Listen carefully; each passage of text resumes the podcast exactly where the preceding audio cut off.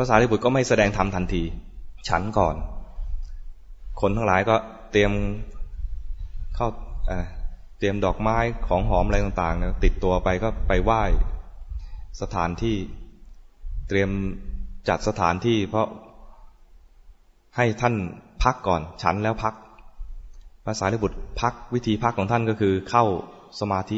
เข้าสมาบัติ บ่ายจึงออกจากสมาบัติ ออกจากสมาบัติแล้วก็ไปส่งน้ำส่งน้ำเสร็จแล้วก็มา มาที่ศาลา จริง ๆ ไม่เรียกว่าศาลา มีชื่อด้วยนะ เป็นวิหาร รัตนรัตนวิหาร พระท่านก็เตรียม อาสนะเตรียมที่ไว้ พระสารีบุตรนั่ง พระก็นั่ง โยมก็มา พระสารีบุตรเห็น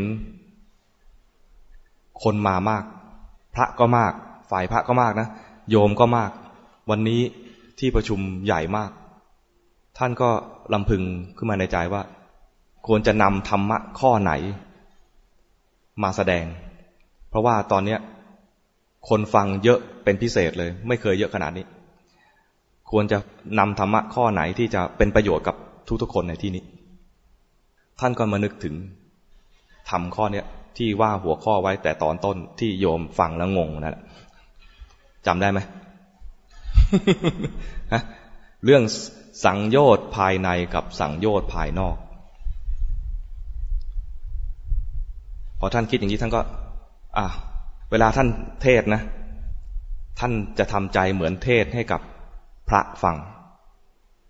แล้วโยมได้ยินด้วยทำไมถึงว่าอย่างนั้น เพราะว่าท่านขึ้นต้นด้วยว่า อาวุโสพิกเว นี่บาลีนะ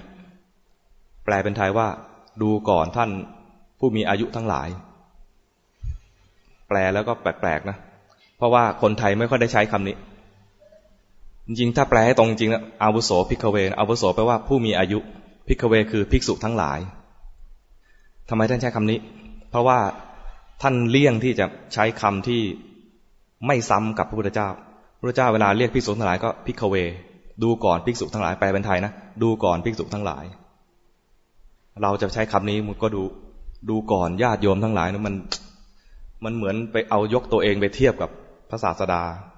เอาตัวเองไปเทียบกับพระพุทธเจ้าภาษาที่บทละเอียดนะตรงนี้ท่านไม่ใช้คำที่ดูเหมือนจะไปเทียบกับพระพุทธเจ้าพระเจ้าใช้คำว่าพิกเวไปแล้ว ท่านใช้อีกคำหนึ่งว่า อาวุโสพิกเว อาวุโสเนี่ยหมายถึงว่าเสมอกัน ถ้าเรียกเสมอหรือว่าต่ำกว่า เรียกคนที่เสมอกันหรือต่ำกว่า ว่าอาวุโส ถ้าเรียกคนที่สูงกว่าสูงไอ้ตรงนี้หมายถึงว่า คุณวุฒิหรือว่าศักดิ์ศรีนะเช่นเกิดก่อน แก่กว่าบวชก่อนนี่ถ้าพูดกับคนที่บวชก่อน ต้องใช้คำว่าพันเต ถ้ากับเสมอกันก็เรียกว่าอาวุโส ต่ำกว่าก็เรียกว่าอาวุโสอย่างนี้ อามะพันเตนี่แสดงว่าเราพูดกับผู้ที่เป็นครูบาอาจารย์หรือเป็นเป็นพระ ถ้าเป็นพระด้วยกันก็เป็นพระที่บวชก่อน อามะอุโสใช่ครับ ท่านผู้มีอายุ แสดงว่าคุยกันระหว่างเพื่อนที่บวชพรรษาใกล้กันหรือว่าผู้ที่บวชทีหลังคำว่าอาวุโสพันเตนั้นใช้อย่างนี้ นั้นเวลาพระสารีบุตรใช้ก็จึงเลือกใช้คำว่าอาวุโสกับลูกศิษย์ท่านก็ใช้คำว่า อาวุโสพิกเว แปลเป็นไทยก็ ดูก่อน ภิกษุผู้มีอายุทั้งหลาย มันดูแล้ว แปลกๆ ท่านก็แปลใหม่ แปลให้แปลไทยเป็นไทยทีก็ ดูก่อนท่านผู้มีอายุทั้งหลาย